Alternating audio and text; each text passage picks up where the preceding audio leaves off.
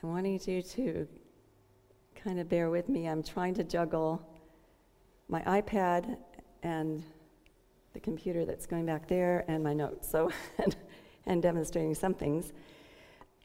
so glad you're here. So let's have a prayer. Our Heavenly Father, we thank you so much for the way you bless us with food that is so delicious and with such great variety and abundance. Father, you are a great giver, and we pray that we would use things, the gifts that you give us wisely, and that we could be a blessing to others and to our family. This is our prayer that many may come to know you through our hands of service. In Jesus' name we pray. Amen. Um, aren't food that are canned beautiful? I wish I could have shown you the whole shelf. They, they selected this little part of the shelf to show. And they have so many colors and beauty. You can see pickles there and sauerkraut. Looks like strawberry sauce and possibly peaches. So we all love food, don't we? It's something we look forward to as a family. And there's things we can do together when we're preserving food, which is really special. Um, when we work hard to grow food and we invest our time and our energy in it, and, or if we purchase food in bulk, even, we don't want to let it perish. We just, that's one of the things I, I give myself to is if I've spent hours and hours and hours planting and weeding and watering, you know, 100 foot rows of a certain crop, I don't want to see it lost. And I'm sure you don't either. So, this class is going to be about ideas of what we can do with excess crops. And also the value of food preservation and keeping storage crops. Those are mostly like the winter crops that we want to keep. So, um, the Bible talks a lot about the fruit of our labor, and God promises to bless us when we obey him. And one of the and when we trust him. Psalm 34 5 says, Trust in the Lord and do good. so shall you dwell in the land, and verily you shall be fed. I like Deuteronomy 28. So, Deuteronomy, and I want you to know that I am going to uh, um, have the notes emailed to you. There's I'm going to be giving you extensive notes on how to do things I don't know how to do. I, am really quite a simple cook and I preserve what I need to, but I like to eat fresh food, so a lot. So I'm, I'm just wanting you to know that you will get notes, and I'm going to have you write your emails down so we can get them. All right, so God says in Deuteronomy 28, He says, and it shall come to pass. Is that a promise? It's that what he said about Jesus' birth, and it shall come to pass.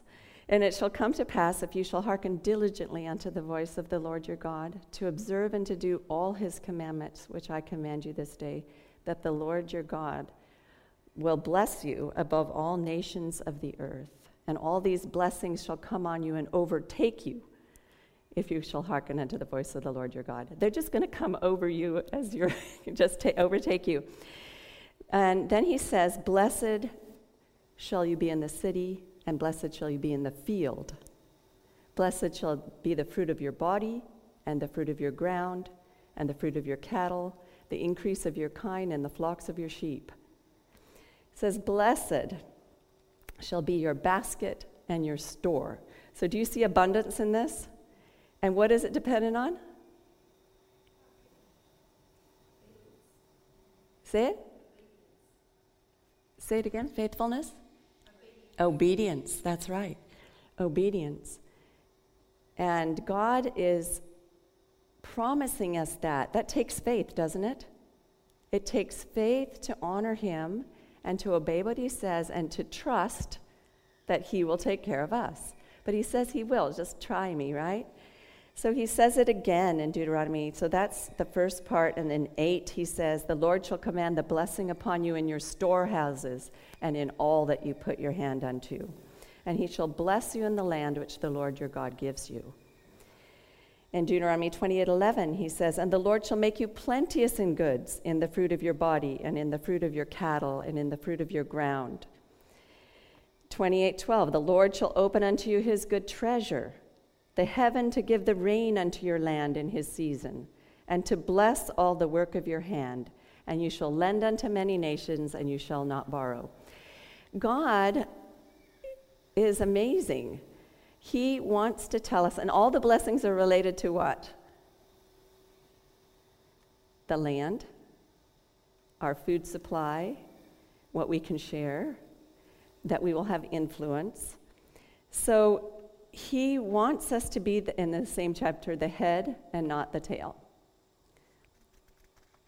He says in Isaiah 58, and this is what I'm remembering too I don't have to look after myself and preserve everything. I can think about what God wants me to do first. And he says, If you deal your bread to the hungry and you bring the poor that are cast out to your house, you know, that um,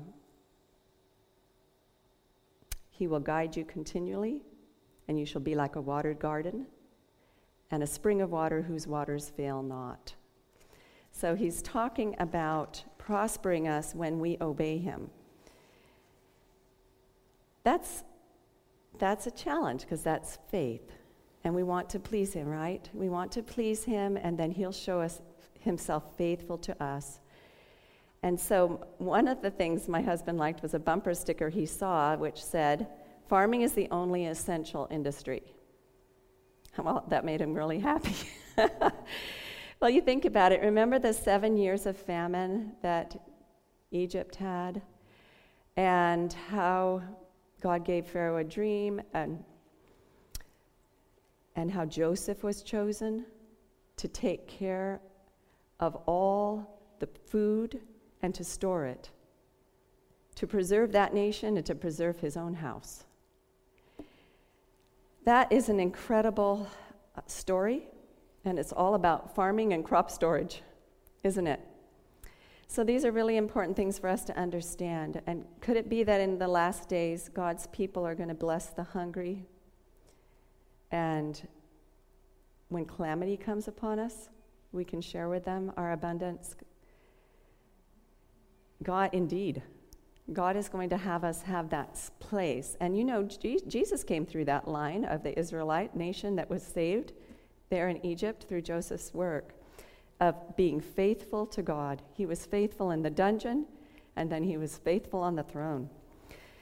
So, food preservation is a good way to be sure there is food when crops fail because you don't know what will happen, right? And it's also food to share and that we have something of value to sell or barter. So I would like to talk about the Proverbs 31 woman briefly. Proverbs 31. Um, she's well renowned and she's honored by her husband and her kids, their children. She is like the ships of the merchant. She brings her food from afar. Our ships have a lot of food on them. She rises while it is yet night and provides food for her household and portions for her maidens. Strength and dignity are her clothing, and she laughs at the time to come. Why is she laughing at the time to come?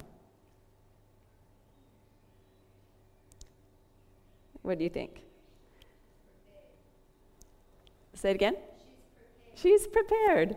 She's prepared. She is prepared. She's stored things away that that God would be able to use later. So we do our part, and God does his part, and he, he helps us all the time.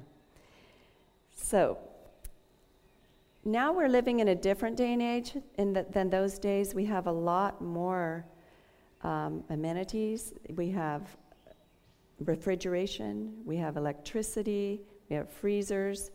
We have ways to extend our growing season that we didn't have before.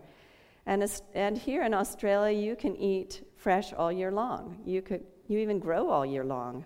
It's, it's really very wonderful. So it's not a dire necessity to preserve food, but it is a principle that we, that we don't, we want to pick up the fragments. We don't want them let, to, let them go to waste, so we want to use them in some way that would be useful. So it's still of much value to preserve food or to use it in, an, in another way. So I want to look at uh, first some wise principles that we have about our health and our sustenance. And that's eating plenty of raw food that's fresh daily, especially for you all. Um, there's a lot of cold countries that people have to put away food for the winter, and that's, that's important and it has been important for many years. Um, it's good to eat a large variety of produce that is available locally. So that's important. And it's good to eat and grow organically. The pesticides are showing so many health problems to people and encourage you to buy organic or grow organic, and it's much less expensive to grow organic than to buy it. And then gather the excess and utilize it. Now, I tend to be a saver because I was influenced a lot by my father, who grew up poor and he lived in the Great Depression period when people were suffering. And he also came from Norwegian stock, which is a northern climate that people had to be careful to make it through the long winter. And he grew up in Minnesota, which is very similar. Many Scandinavians actually immigrated and settled in Minnesota, which is very cold. My mother came from Maine, which is also a cold climate. So, but if you save and keep everything and utilize everything in the garden, you could run yourself ragged, right? Because we can't just be keeping running after food. And it is good to have people that can help. It's good to do this kind of thing as a team. Uh, children or neighbors.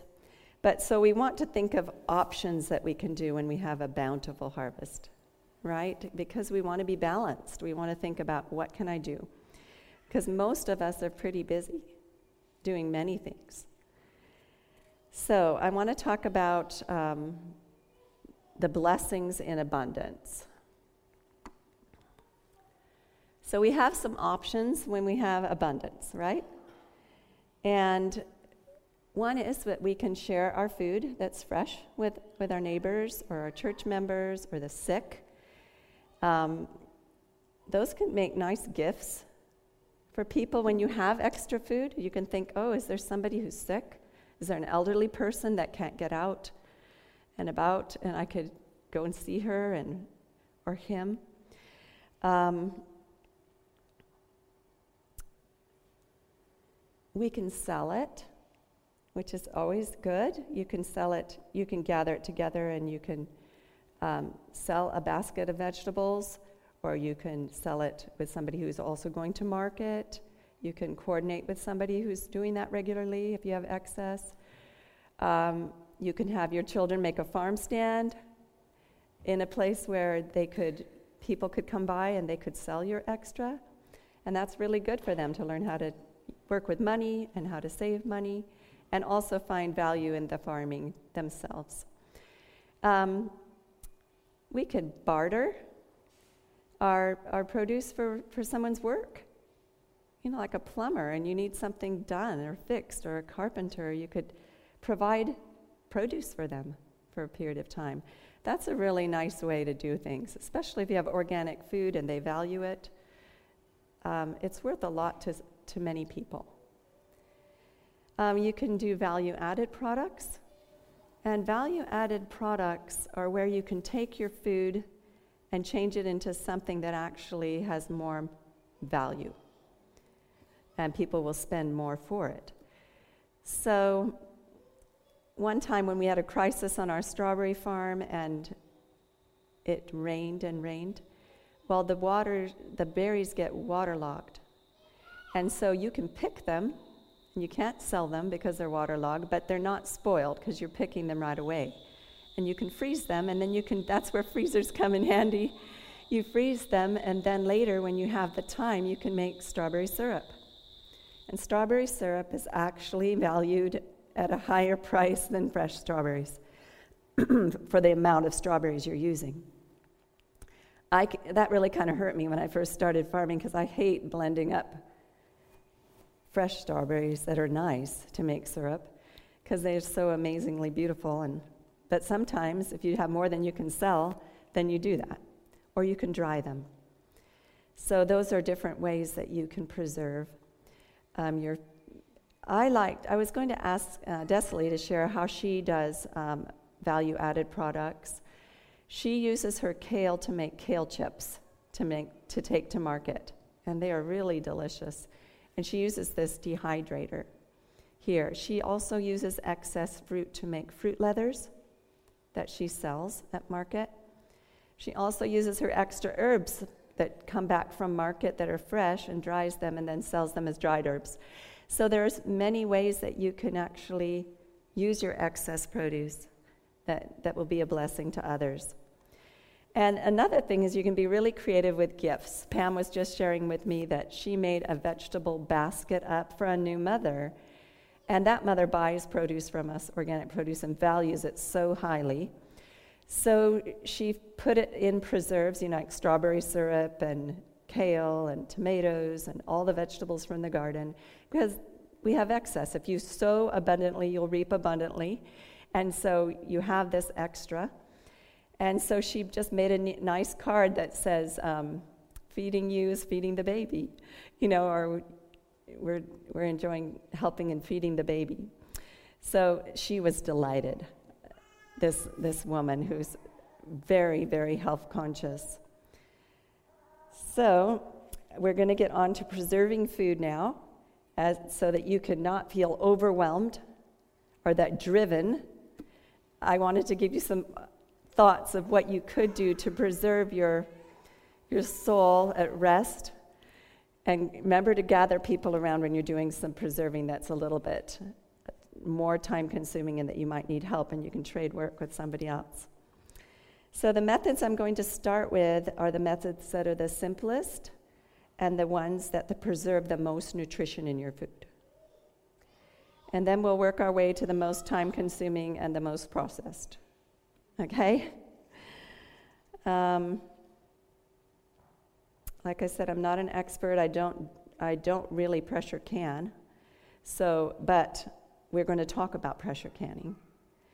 And I'll introduce you to the most common and effective methods, giving you an overview of the most commonly used methods.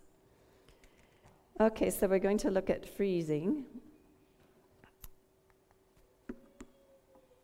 Freezing is the most nutritious. It's closest to raw, and people that are on raw food diets eat frozen food. And it's actually the easiest to do, and it's my favorite way right now because my kids are all grown and married. And I'm helping Edwin even more on the farm. And so freezing food is very convenient and it retains its natural color and it's really the fastest thing to do. Like if I have tomatoes and I don't have time to can, or if it's not enough that I want to get out all the apparatus, I just chop them and I put them in Ziploc bags. And they make their own juice and there's no air in it, and I just freeze them. And then I can pull them out instead of canned tomatoes for soups or salsa or whatever, or you can actually cook them later if you really wanted to you know, like to make a, a value added product. But it's just a way of preserving it until another time that you can use it. So, um, you want to fr- freeze your fruits and vegetables when they're at the peak of freshness. And you want to, there are two ways of dealing with vegetables. You will blanch some vegetables, and some vegetables you can not blanch. You can choose to not blanch any, but they preserve more nicely and more nutritiously if they're blanched first. So, blanching um, and submerging the plants in ice water afterward is, is, I'll show you a picture of it. Let's see, advancing here.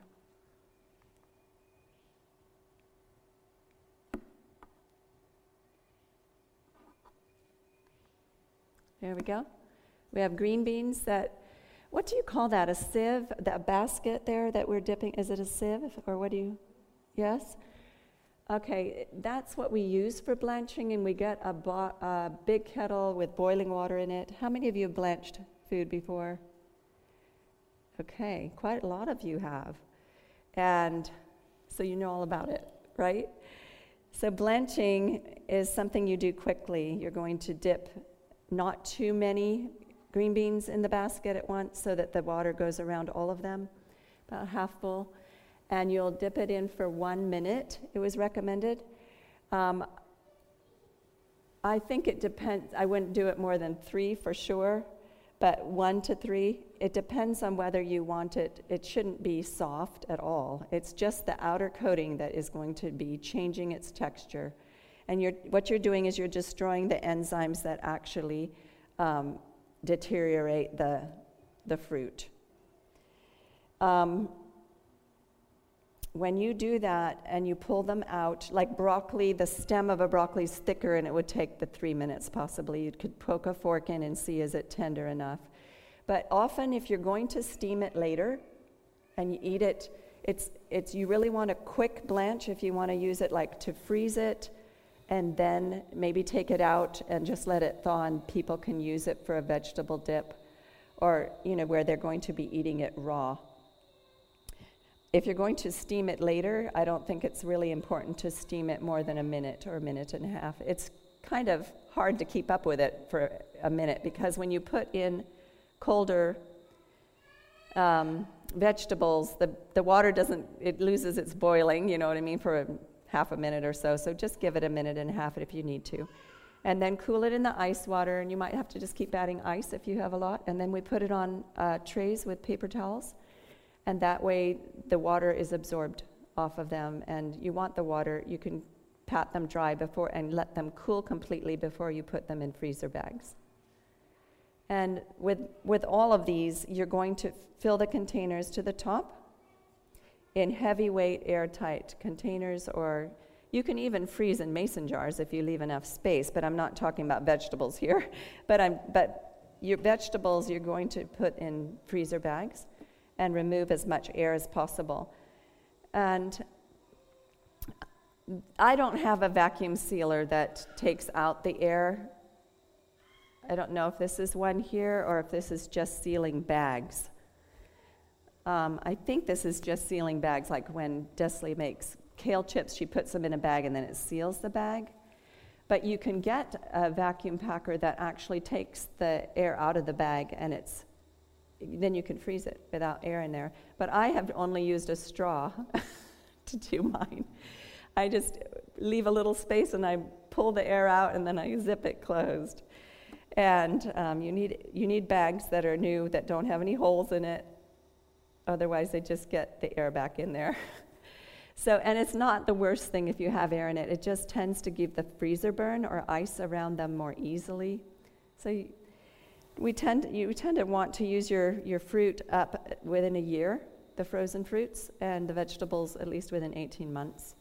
It doesn't mean they're going to go bad if you, if you wait longer, but their quality will decline some. Okay, so, the kinds of vegetables that you would like to use are those that hold up well with cooking. Um, these are the corn, peas, beans. Um, can do that with carrots. You know, they generally freeze well, the ones that hold well with cooking.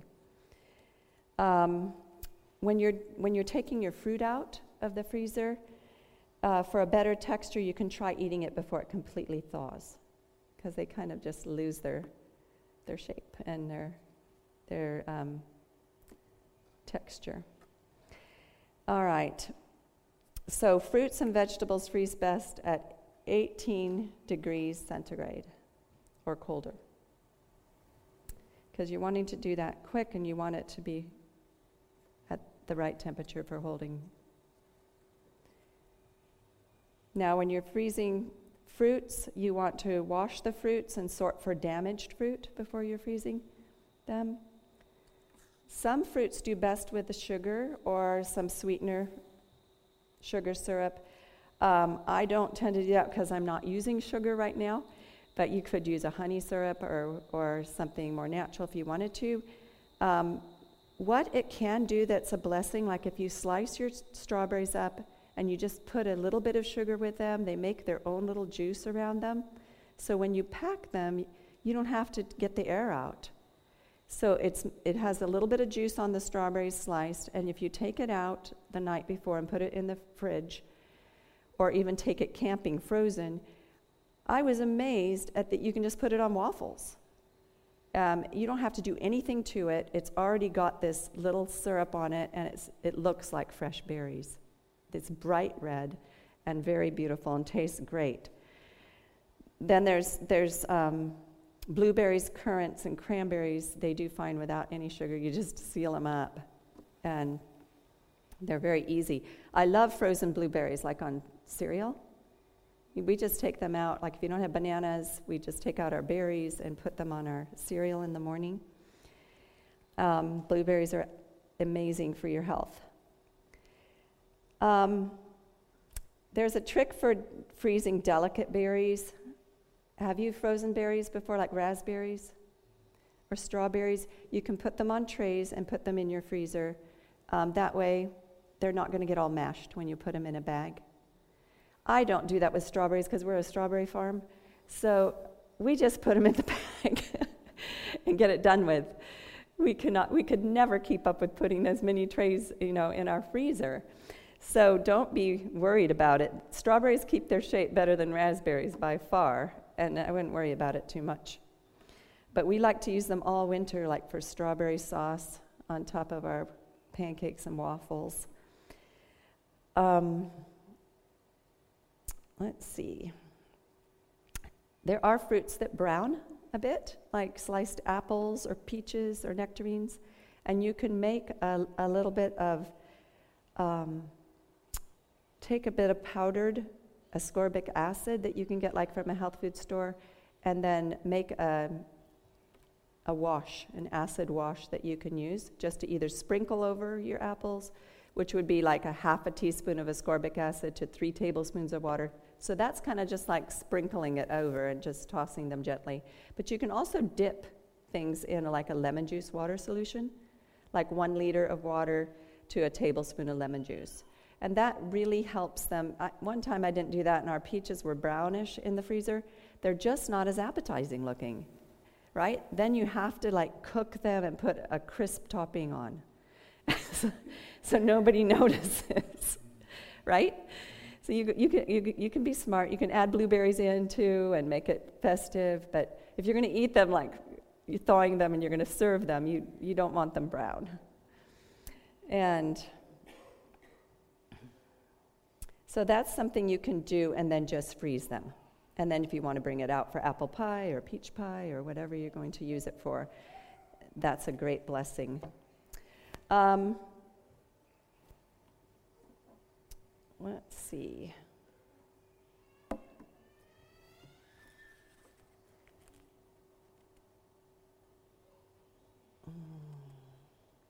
The other idea was for blanched vegetables is that you can add them to salads and pasta salads or pasta dishes, you know, just without cooking them anymore. They make a really nice summer dish for a salad. Um, like little broccoli, you know, some kind raw broccoli is a little harder. It's not as delicious as just blanched for one minute, you know, so it, it has that. So you can use your extra food that way to get things ready so that you can u- put them into potato salads or whatever you want to do. Um, the foods that you can cut easily and don't even need to be concerned about blanching are food, you know, crops that you're going to put in soups anyway, like onions and peppers and potatoes or um, capsicum is a great one for putting in soup to add color. Um, we often chop our onions up. I'm going to show you what we use la- later, a Vidalia chopper for that. You can also do it with tomatoes, like I was saying. You can chop your tomatoes and put them in freezer bags and use that for tomato soup or whatever you want. So often, Desley and I don't blanch because it's one more step, And if you're going to use it right away, it's not a huge deal. But if you if you have the time to do it properly, there's it's going to be nicer if you have it as a side dish to have that blanching. Um, we're going to go on and talk about dehydrating.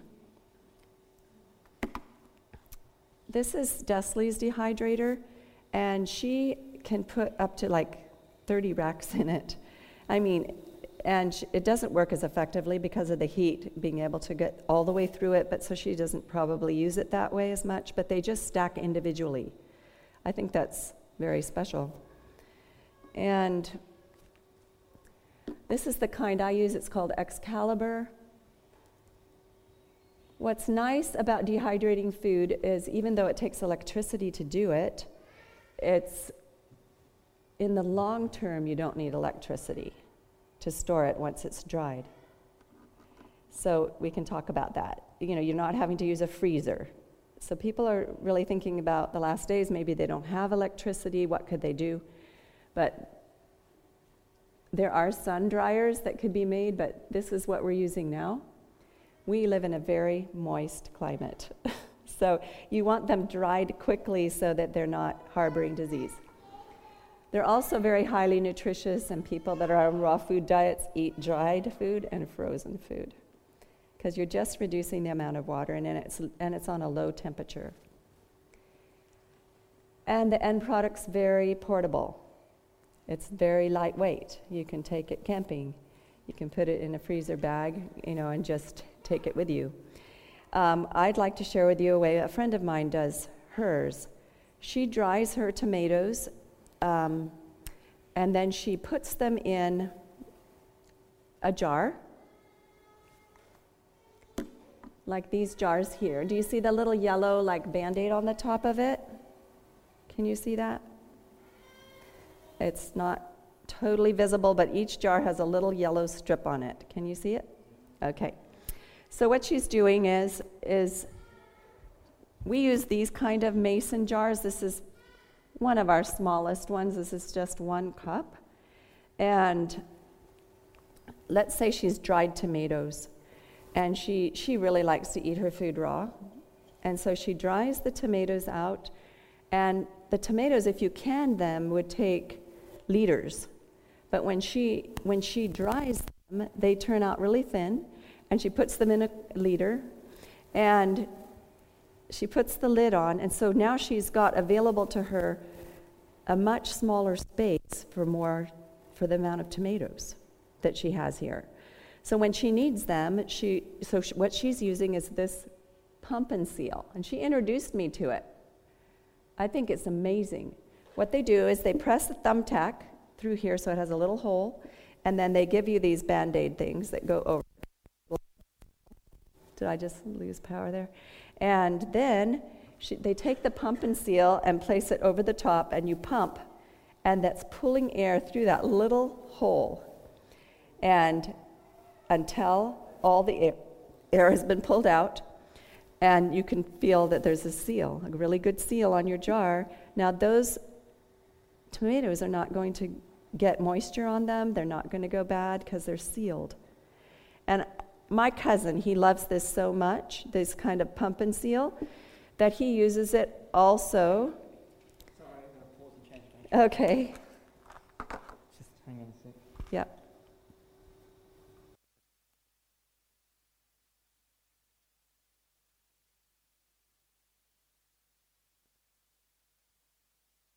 Is that good? Yep. Yep. Um, I'll say that it's a great way to preserve nuts. You know, we can't freeze everything. And if you have nuts in a jar and you, and you take out the air, they won't go rancid on you. They'll stay for years. And so will your dried tomatoes. And so when you open them up, guess what she does for tomato sauce? Tomato sauce. Right? Tomato sauce. Okay, so it goes in the blender with some water and herbs, and she loves eating it fresh. It's fresh tomatoes. She says there's no sauce like this. You know, you have garlic, you can just heat it gradually to the temperature you want. You don't have to boil it. And it's pungent with flavor, you know? So that's exciting. She has eggplants in these jars, all in their circles, air taken out. So you can have that aubergine, right, with your lasagna. There's so many ways you can have that readily available when you don't have it in season or when you have excess and you want to keep it. And those are um, those make great gifts too. So, but you know what? That lid that has the little hole in it is reusable. Okay? And some people that you might have a lid that you're always using new lids for your water bath canning, but you can use your old lids for your vacuum. It'll just vacuum out the air and it'll seal it down. And so that's an exciting way to reuse something, as long as it's not bent or the seal damaged, if you, if you have the ability to take it off easily.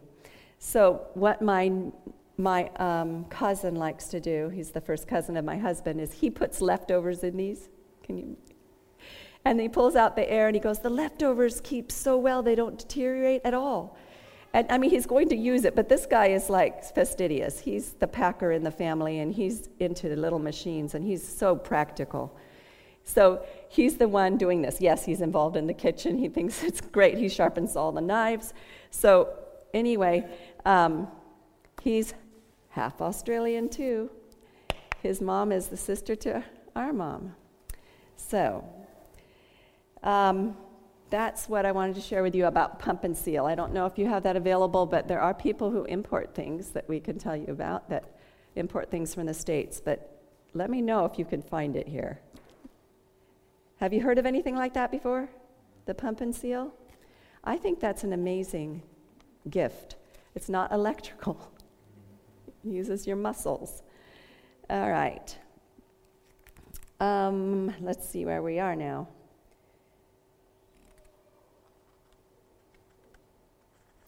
When you're dehydrating, you want to try to keep your slices at an even thickness because you want them to dry at the same time. And you're going to be checking them every day and flipping them over if they're, I don't usually flip them over, but you need, might need to if they're too wet or, you know, you, you want to make sure they're drying evenly. Um, now, to make sure that the drying time, you're going to check on my dehydrator. Um, oh, I've already, I can go back one. It has a dial that shares with you the kind of food you're putting in and what temperature to turn it to for that food, from fruits to vegetables and herbs also. So you will check with yours to see, you know, what what temperature it's on and put it on during the night when you don't want to hear it and check it in the morning, see how it's doing. So they usually take 8 hours at least. So 8 to 12 hours on an average. So you can look at you can look it up different th- you know timings for different foods. Then when you t- get a slice and you you need to see if it's dry to the touch. Because what you don't want to do is not get it dry enough. And because that will add so much work to your life and loss. So if it's dry to the touch after it cools, one piece, then you, you it's adequate. Um, but you can then cut it through and see if there's any beading of moisture. And if it is, when you cut it through, then you want to, to let it dry a little longer. Um, I would say allow your fruit and vegetables to cool for 30 to 60 minutes and before you pack them okay? Because you do not want any sweating in the bags. And you're going to place them loosely in your packed jars if you have them and shake them a little so that they're, um, if there was any moisture, it would kind of absorb through all of them because some of the, them will be pretty dry. So if any condensation appears on the jar, then the fruit needs to be returned to the dehydrator. Okay, you want to keep them. That's why I think the vacuum packer is really nice. you don't, it's not as problematic. But if they're really dry and crispy, they are not going to have a problem.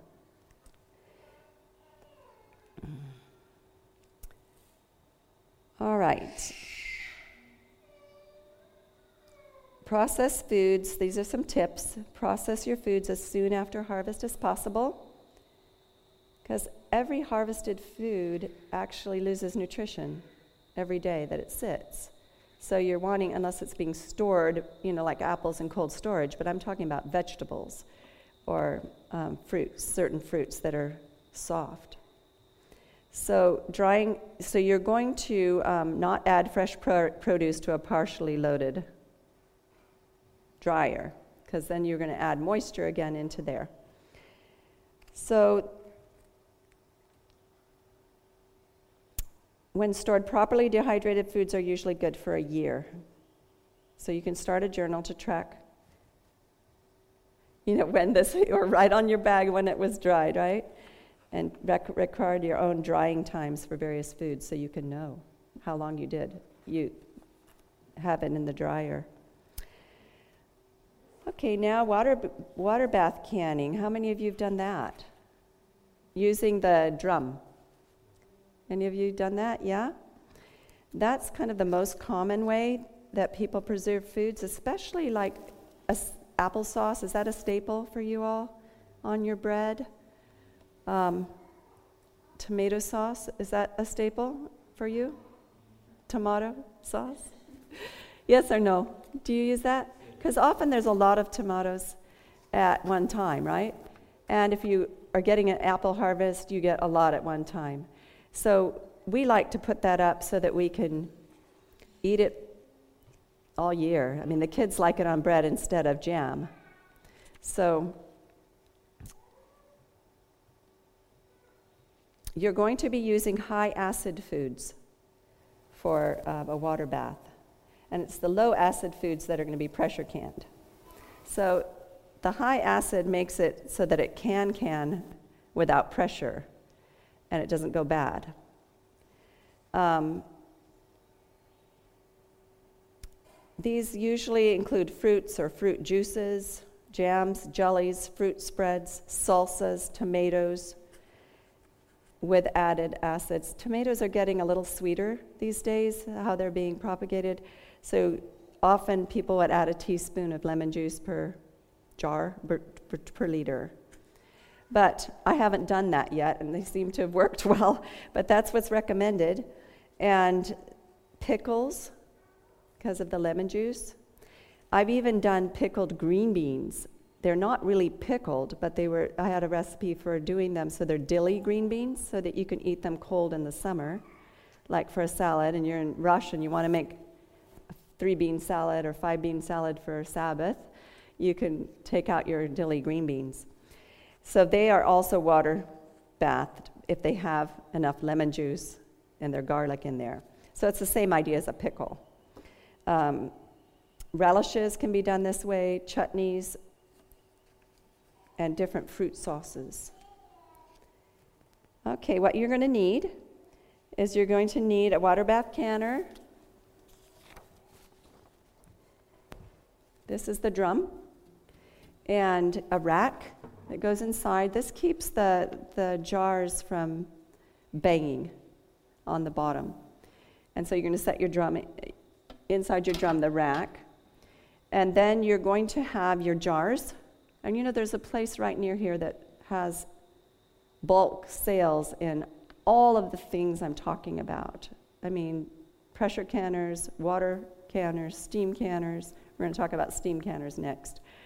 Um, so we have usually seven fit in. This one really looks like a nice big canner. It might fit eight because my, my new this has got to fit more than. So you fit them around the perimeter and one in the middle. And you, they don't let them touch each other.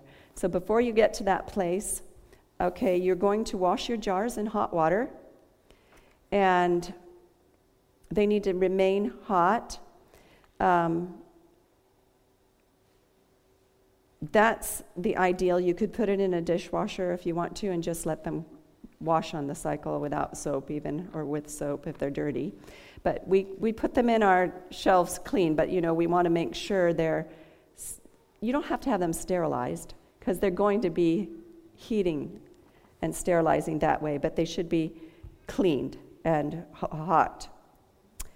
And that keeps everything. And then you're going to have hot too. So you're going to have these lids you can get these lids in our country in bands and then flat lids with a band that seals it on. Have you seen those too? Do you use those here? Yeah.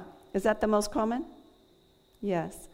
That I like those very much. That's what I use most commonly as well.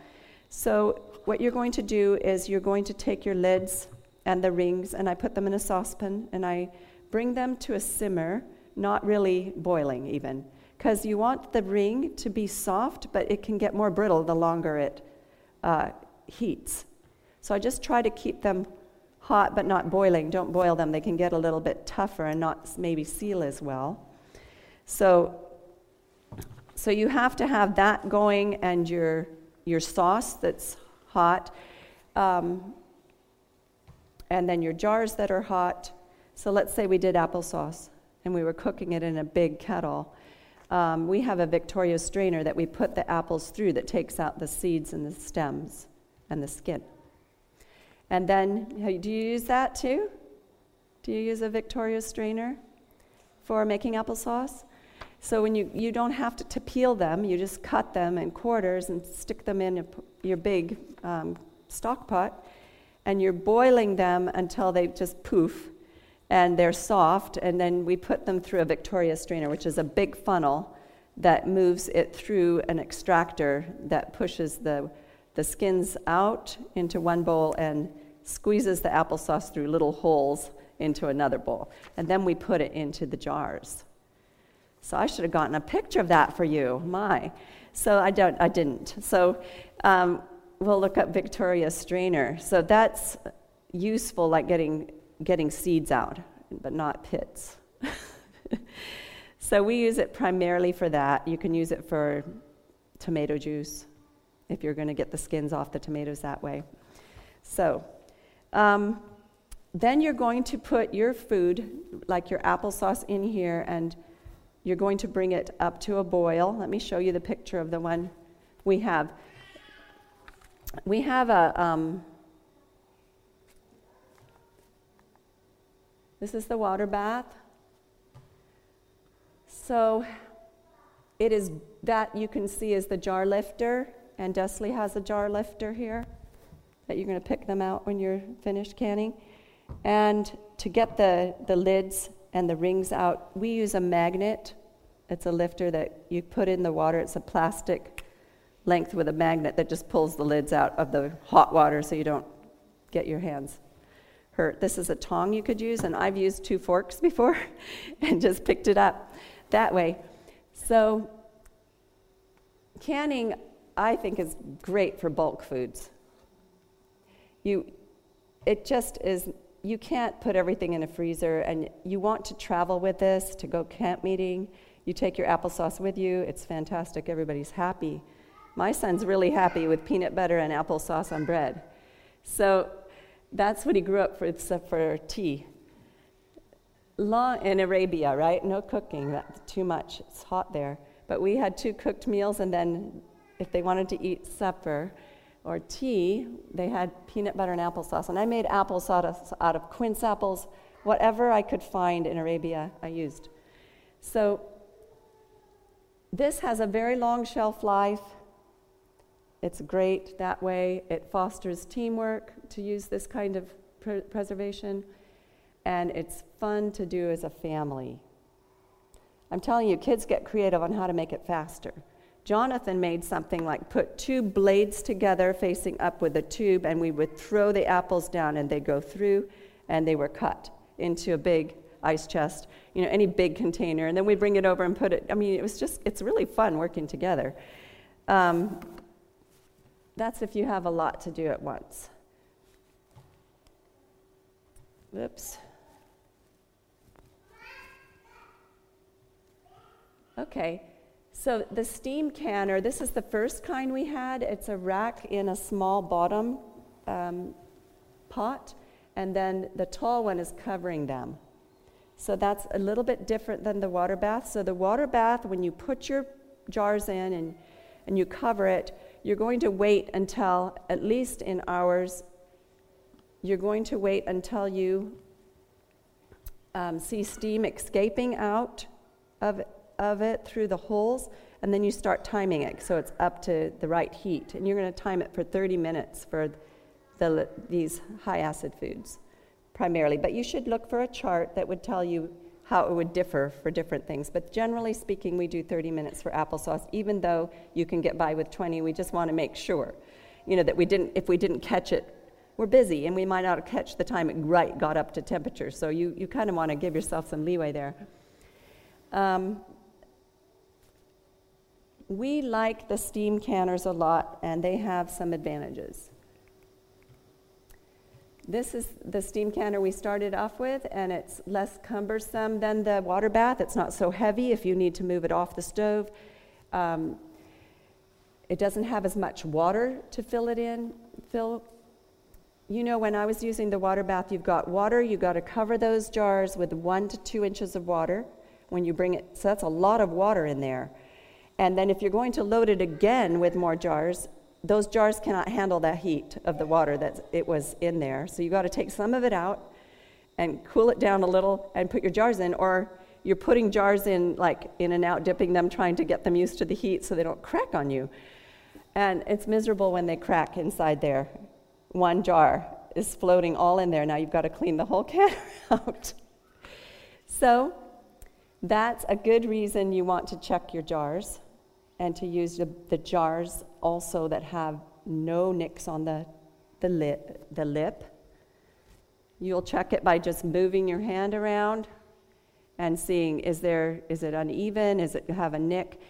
If it's a little tiny just change in the glass that's fine. But if it's chipped off it's better to use one that doesn't have any chip on it. And then you'll be sure of a seal. The cheaper jars that we might reuse like a mayonnaise jar those tend to not hold up as well as these jars. So you might not want to risk that to use those. Um, but we don't have as much trouble with cracking the jars when you use a steam canner because you just set it on the rack. You're not dealing with that hot water. And it's faster, not having to deal with the water issues and the weight of it, especially for us ladies. Now, the one we like the best, hmm, is the Victorio Stream, Steam Canner. It has a temperature for altitude gauge on the lid. So, where we live, we're in zone one, and I have to wait for the needle, this red needle, to go all the way into the dark. Once it's up there, then I know I'm ready to, so you're going to have to know what growing zone you're in, what altitude you're in, so to know how hot you need to make it. So that is nice. This one actually is the newest one. It has a glass lid and it can double as a large pot, a stock pot. So when you're not canning, you can use it. That is really nice. Um, and it's bigger what it has inside is the rack down low, but high enough to, for the water. So it's like the one in the former picture.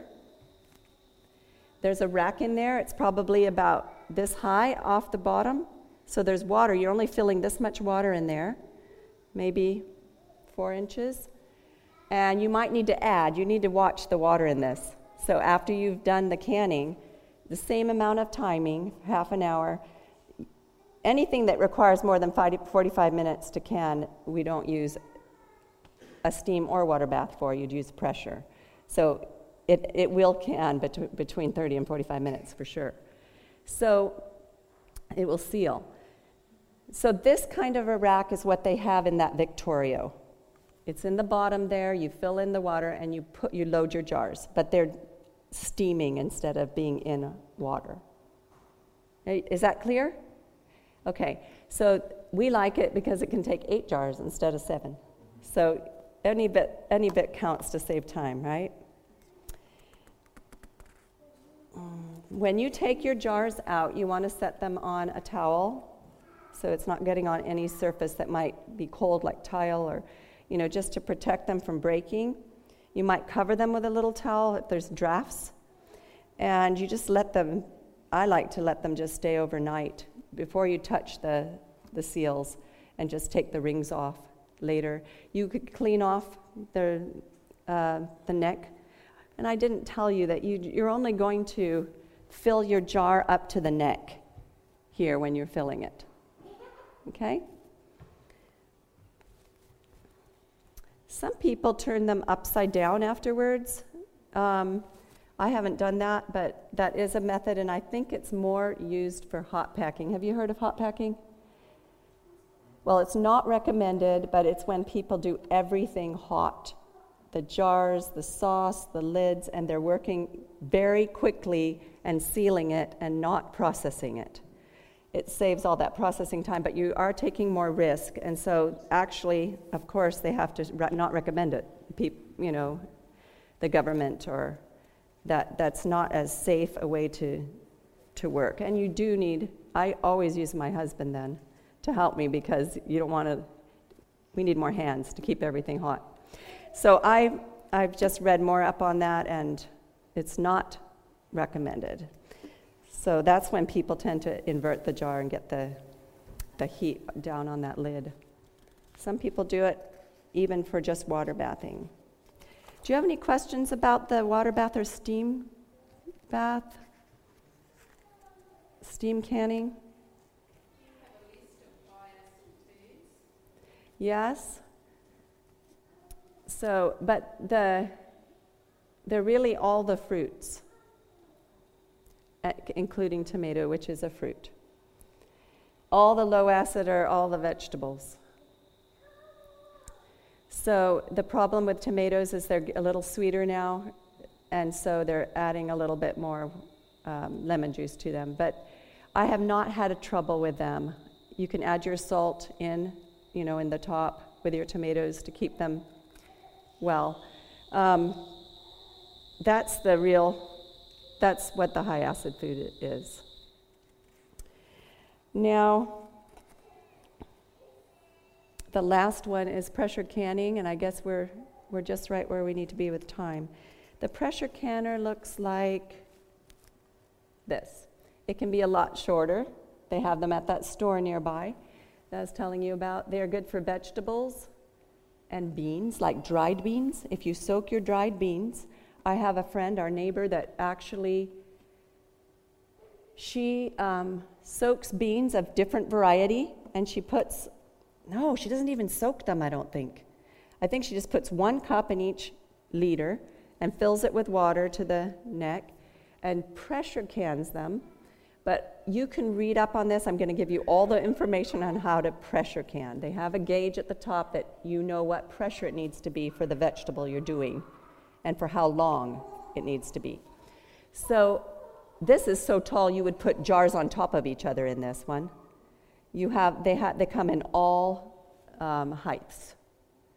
So if you're going to, this one looks similar to the clips that you use here, some of you, the jars if she, what she, the reason she does the beans is because she doesn't like to get the tinned beans, and she likes to have them ready for her husband. And so she makes a batch of lentils and black eyed peas and brown beans and black beans and white beans, and she puts them all in there and cans them. And when she's done, she has beans to take on trips. She has beans to take to camp meeting, you know, in the car just to eat. And there's beans that she can put in bean salad that are all cooked. So I just thought that was quite amazing. So that is a really economical way to get uh, um, organic, you know, jarred beans that, that you can take with you. Um, it's economical rather than getting it from the store, the organic beans, but they may be available inexpensively too. And it's convenient because she can just open it up and she just can't say, oh, I forgot to soak the beans. Oh no. you know, so we're going to have roasted vegetables. We eat a lot of roasted vegetables on the farm. We have so much vegetables. But beans are so important for our protein. Um, vegetables like green beans are great to do this way. We do pumpkin this way for like your pumpkin pie. And you can just open it. So I, let's see, this is our friend. have you seen this Vidalia chopper? Do you have a chopper here that you use? You do? Have you seen one of these? Similar to it?